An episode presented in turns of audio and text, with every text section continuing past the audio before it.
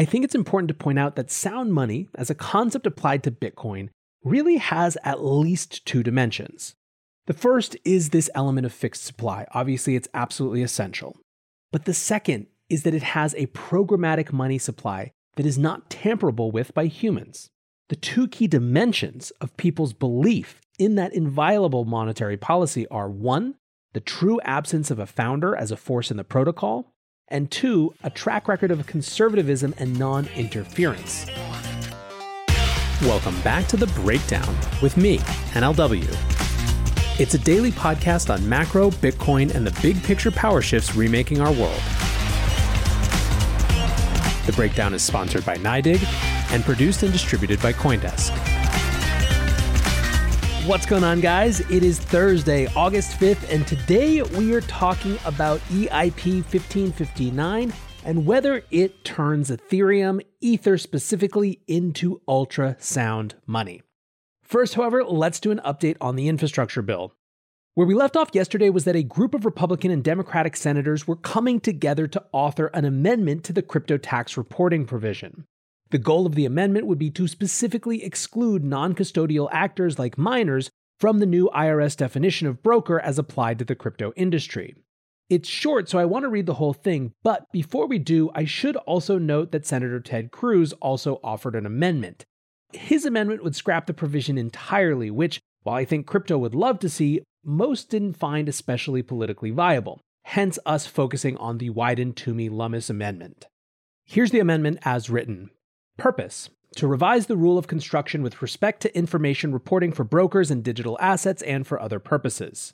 On page 2437, strike lines 9 through 21 and insert the following. Definition of broker.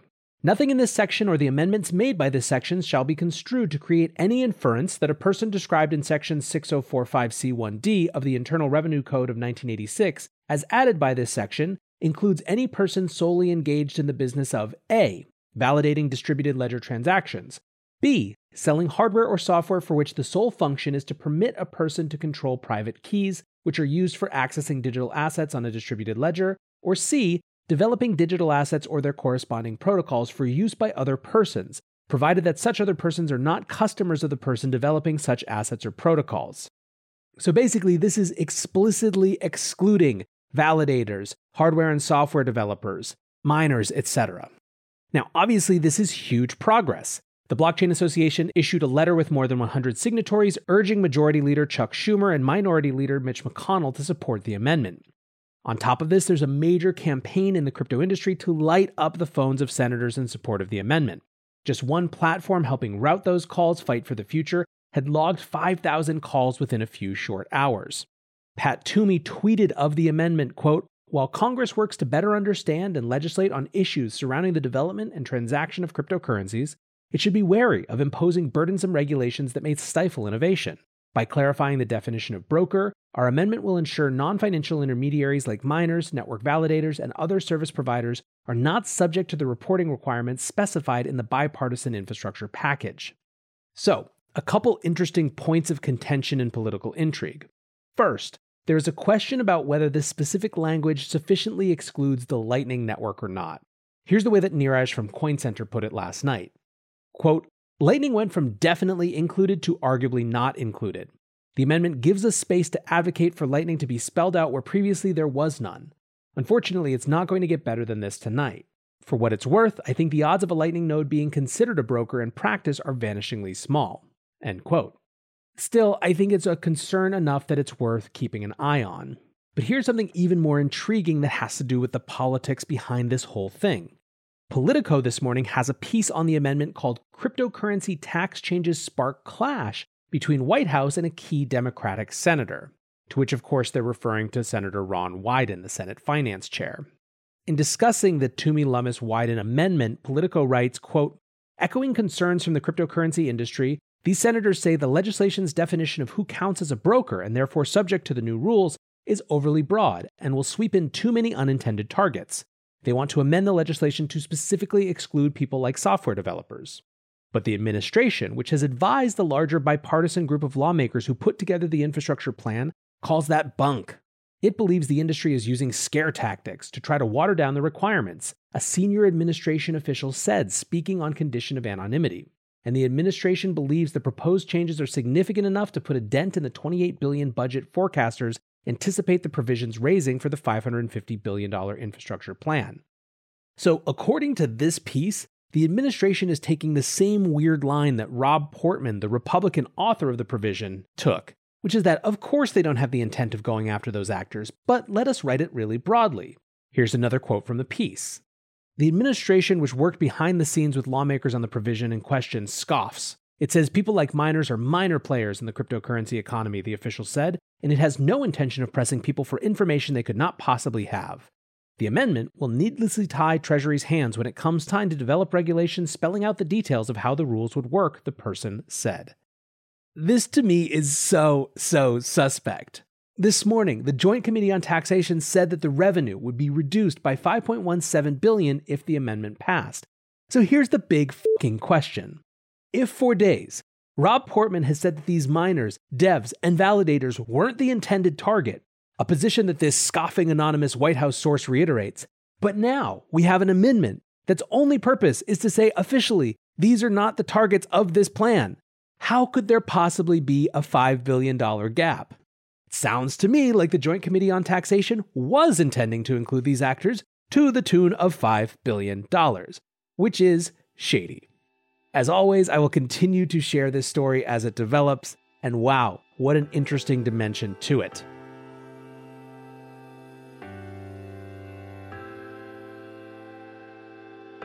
The breakdown is sponsored by NYDIG, the institutional-grade platform for Bitcoin.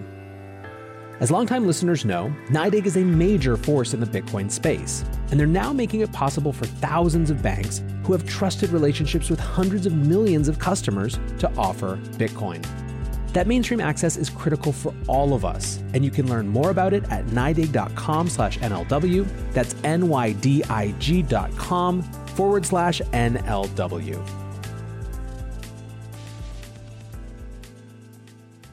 Now let's flip to the big crypto industry happening of the day, Ethereum's London upgrade, which includes the implementation of EIP-1559.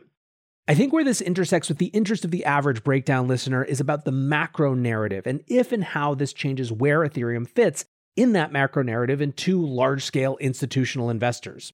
That said, I think it's also important to cover at least some of the basics and the technical specifics, so a big shout out to Anthony Sassano's Daily Gwei and 0xNader, who I cribbed much of this from. EIP 1559 was first proposed in April 2019 and is now going live with Ethereum's London upgrade. The changes made by EIP 1559 are largely about the user experience of the Ethereum network. It changes how transaction fees are determined as well as how the network operates in times of high demand. Ethereum currently uses a first price auction model. In other words, users that bid more are more likely to have their transactions included first. This creates an incentive to overbid to ward off fluctuations in demand. In this current model, there is a base fee, which is a minimum fee set by the protocol, and the priority fee or tip. Currently, if a user overpays, that overpayment goes to miners. In the new EIP 1559 model, there is still a base fee. That's the portion set by the protocol. But then users also set a max fee and the priority fee or tip. If the max fee exceeds what is needed for the transaction to be processed by the market, they pay only the base fee and their tip, but get refunded the difference between that and their max fee. So imagine if you were trying to buy a ticket aboard Jeff Bezos' spaceship and the minimum bid was $10,000, your priority bid was $5,000 over that for a total of $15,000, but you were willing to pay up to $25,000. Now let's say that the price necessary to secure a spot was $20,000, more than the $15,000 you wanted to pay, but less than the $25,000 you were willing to pay. In this new model, you'd be refunded the difference between the winning bid of $20,000 and the max bid of $25,000. Effectively, the key thing to know here is that the overpayment goes back to the bidder, to the user, rather than to the miners. This is meant to better align the incentives of miners with the rest of the community. Now, there's another dimension to EIP 1559, which is an approach to temporarily increasing block size in times of high demand. The goal, again, is to improve the user experience by smoothing out transaction prices. Now, that's sort of out of the technical scope for this podcast, but I wanted to at least mention it. Still, the change that has created the most chatter is the burning of the base fee. As mentioned above, in an EIP 1559 transaction, there is a base fee, a priority fee or tip, and a max fee. The base fee, again, set by the protocol, and the logic of having it burned rather than go to the miners is that if the base fee did go to the miners, it would create an incentive for them to keep that fee high. Now, here's the thing that has a lot of people chattering about this. What happens if the ETH burned as part of the base fee are greater than the issuance of ETH? ETH would then, by definition, become deflationary, right? And this is where the ultrasound money meme was born. The idea behind that meme is that if Bitcoin's issuance reduction, leading ultimately to a fixed total supply, is sound money, ETH's overall supply reduction over time, leading to a supply that is declining, would make it even sounder money, or so the argument goes. So let's discuss this specifically, and then let's discuss ETH in the macro context more broadly. First, a lot of the Ethereum community that I most respect, even those who are excited about these deflationary changes, are quick to point out that 1, the fee burns do not necessarily mean that more ETH will be burned than is issued right away. Folks have created models to show what the average base fee would have to be, both in the current proof of work design and in the anticipated ETH2 proof of stake design, for the burn to be higher than issuance. The reason to reinforce that is to point out that the core of the proposal is really intended to improve the experience of paying for transactions, with this burn being a side effect. That said, as many on Twitter pointed out this morning, at Ethereum block 12,965,263, more ETH was burnt than was issued. As many put it, the first deflationary block in history. Still, I think it's important to point out that sound money, as a concept applied to Bitcoin, really has at least 2 dimensions. The first is this element of fixed supply. Obviously, it's absolutely essential. But the second is that it has a programmatic money supply that is not tamperable with by humans. The 2 key dimensions of people's belief in that inviolable monetary policy are 1, the true absence of a founder as a force in the protocol, and 2, a track record of conservatism and non-interference. To the extent, then, that one wants to entertain the meme of ultrasound money, even if you give ETH high marks around a new deflationary supply, or at least a supply trending that way, I think many people will have questions around this second part. ETH's monetary policy was never prioritized to be inviolable in the same way that Bitcoin's was. This is what has allowed it to change.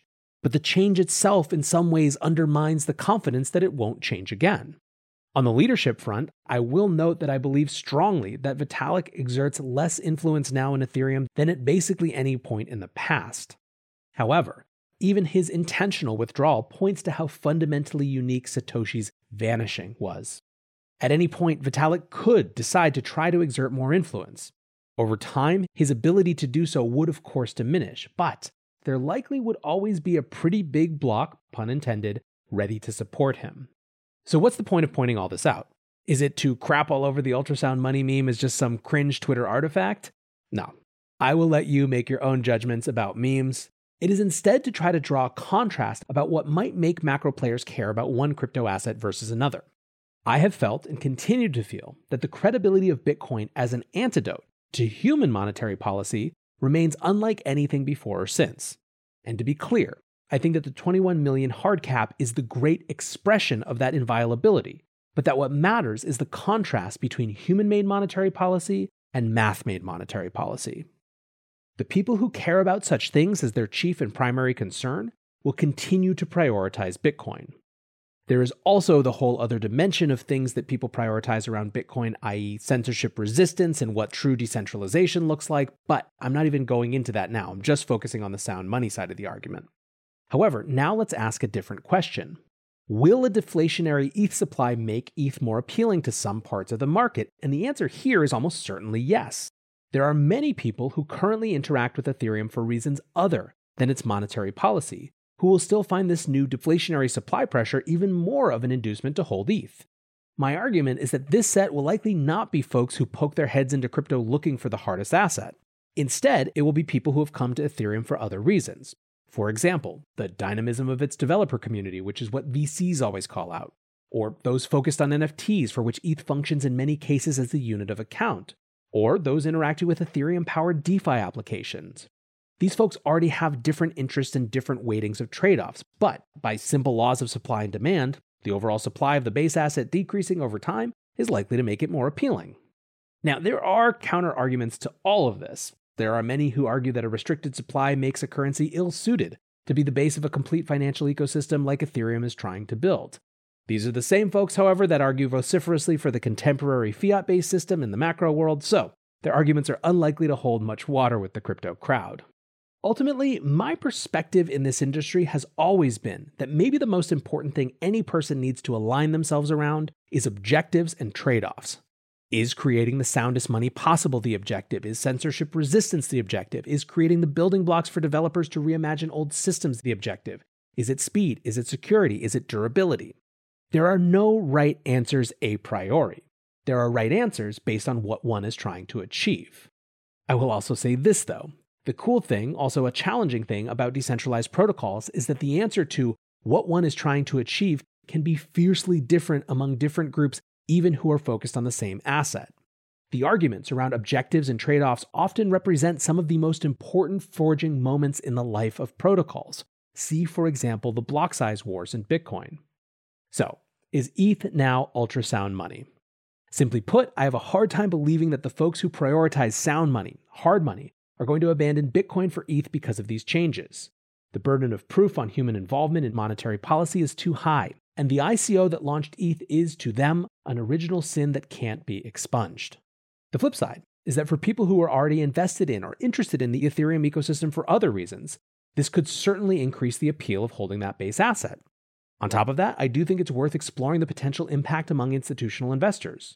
There are some institutional investors that have a highly ideological thesis, but there are far more who like making money. I think for that set, it is totally plausible that we'll start to see more arguments for sound money baskets and other such Wall Street-style instruments that group these things together.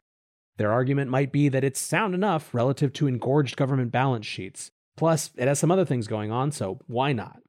Either way, so far the market likes it. EIP-1559 is trending on Twitter. ETH is up 6% in the last 24 hours, although I do think that the short-term impact of big changes like this tends to be overestimated. But either way, there you have it. Apologies to the partisans on both sides for a sort of avowedly apolitical take. But now, let me know what you think. Hit me up on Twitter, on YouTube. I appreciate you listening as always, and until tomorrow, be safe and take care of each other. Peace.